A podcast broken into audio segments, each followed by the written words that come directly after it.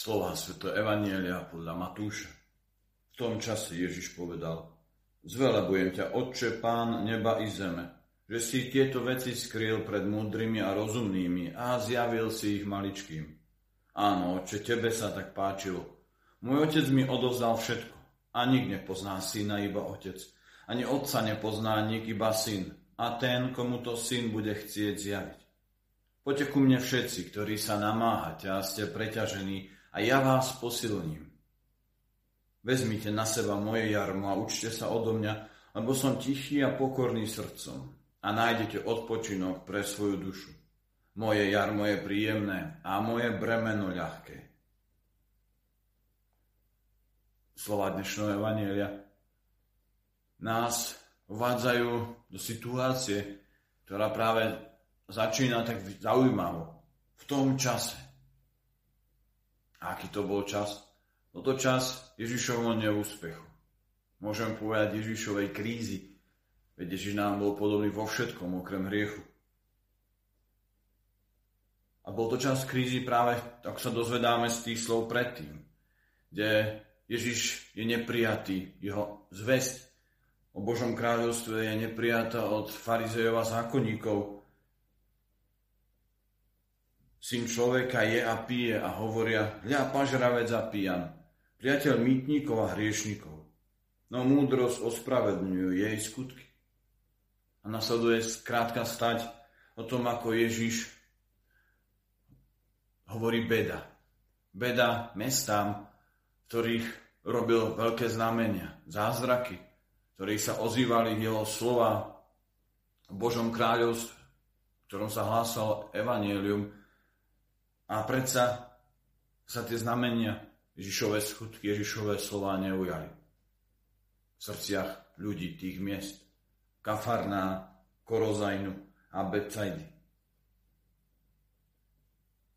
A Ježišovou reakciou na neúspech, na odmietnutie, na to, že sa jeho slovo neujalo, nie je krik, zatvrdnutosť, volanie ja vám ukážem, ale zvelebovanie Otca. Zvelebujem ťa, Otče, Pán neba i zeme, že si tieto veci skryl pred múdrymi a rozumnými a zjavil si ich maličkým. Áno, Otče, tebe sa tak páčilo.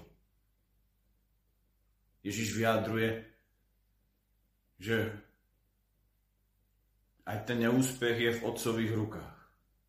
Tá situácia, neprijatie, ktoré Ježiš zažil, je v Otcových rukách. On svoje povolanie naplňuje. Ohlasuje radostnú zvesť, ohlasuje Božie kráľovstvo, ktoré prichádza, ktoré do tých miest prišlo práve v ňom, Ježišovi. A tiež práve v tých ďalších slovách skryté aj také Ježišové utvrdenie seba v tom, kto je. Neúspech, sklamanie v nás ľuďoch často vyvoláva práve ten moment, že pochybujeme aj samých o sebe. Niekedy si ideme nadávať, ponižovať sa, čo sme to zase urobili a na čo sme to vôbec robili. A by sme takí a onakí. A na budúce to už nespravím.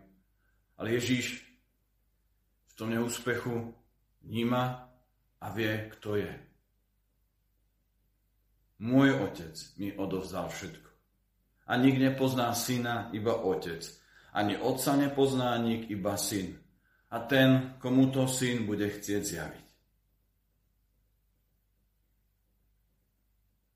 A práve niekedy nás tie náročné situácie v našom živote, ktoré zakúšame a ktoré sa nevyhýbajú nikomu z nás, či už je to smrť niekoho blízkeho, neúspech v práci, vo vzťahoch, nejaké napätie v rodinách, stávajú, môžeme povedať, také opozície voči Bohu, kedy na ňu voláme prečo. Prečo si to? Prečo sa to stalo? Vysvetli mi to. A tak práve i dnes ten celá tá 11. kapitola na jednej strane nás stavia do opozície tých, ktorí si myslia, že sú múdri sami zo svojej múdrosti. Pretože dodržiavajú všetky zákony, všetky prikázania. A tiež tých, ktorí sa do tejto pozície dostávajú tým, že zažili neúspech, sklamanie.